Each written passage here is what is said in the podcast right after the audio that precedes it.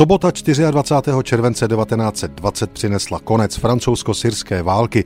Francouzská vojska, složená převážně z Alžířanů, Marokánců a Senegalců, vstoupila do hlavního města Damašku a započala 26 let dlouhá éra, které francouzi říkali zpráva mandátního území a syřané okupace.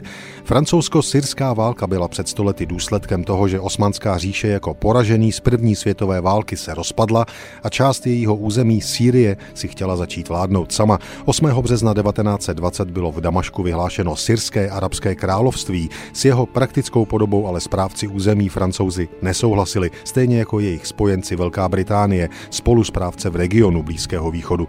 Francouzské jednotky se pustily do boje na území Sýrie v zápětí po vyhlášení nezávislého syrského království ještě v březnu 1920.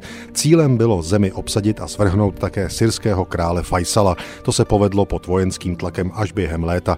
Po krvavých a pro neúspěšných bojích král Faisal odstoupil 14. července 1920. Informace se ovšem nedostala ke všem potřebným, například k ministru obrany Yusufu al-Azmovi, který syrskou armádu proti francouzům vedl dále. Během příštího boje na něho ovšem čekala smrt.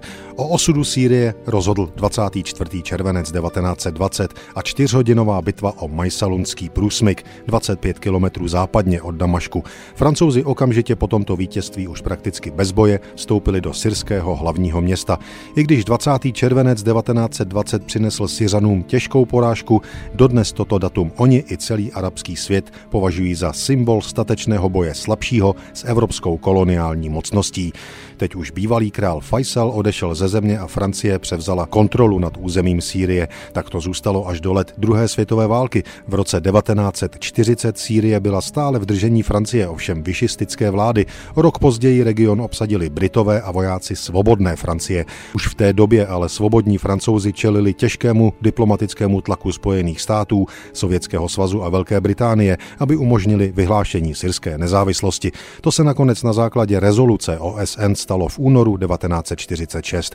15. dubna 1946 všichni francouzští vojáci ze Sýrie museli odejít. Přišli tam právě před stolety 24. července 1920.